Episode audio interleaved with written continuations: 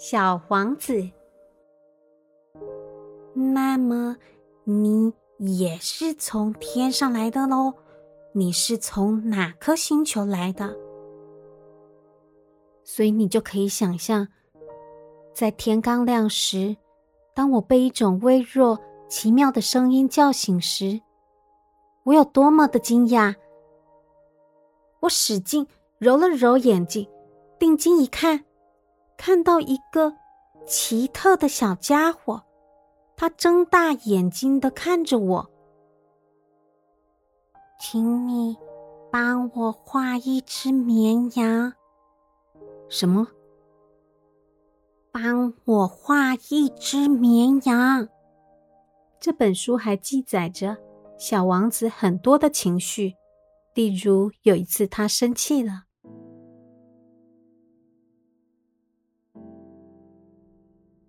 你说话就跟那些大人们一样。这句话使我有点难堪，可是他又毫不留情地补上了一句，你什么都分不清，你把什么都混在一起。他看起来非常生气，频频摇头，金黄色的头发在风中晃动着。我到过一颗星球，上面住着一个红脸先生，他从来没闻过一朵花，他从来没有凝视过一颗星星，他什么人也没有喜欢过，除了算账，他什么也没有做过。他整天同你老师一样说，我有正经事要做。他自己觉得自己很厉害，他简直不像个人，他他是个蘑菇。是个什么？是个蘑菇。还有一次他遇到了他的爱情。啊，我刚刚睡醒，真对不起。瞧，我的头发还是乱蓬蓬的。那时小王子禁不住赞叹，你可真美啊。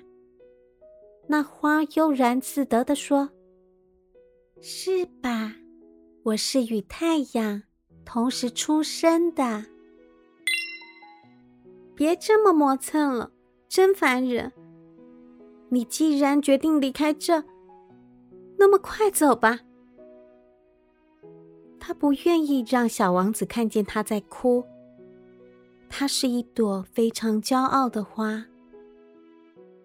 他还在旅途中遇到各式各样的人。你为什么喝酒啊？小王子问道。啊，为了忘记。酒鬼回答。小王子已经有些可怜酒鬼，他问，忘记什么呢？酒鬼垂下脑袋，坦白道，为了忘记我的羞愧。大人们还真奇怪。让我们一起展开小王子的旅程吧。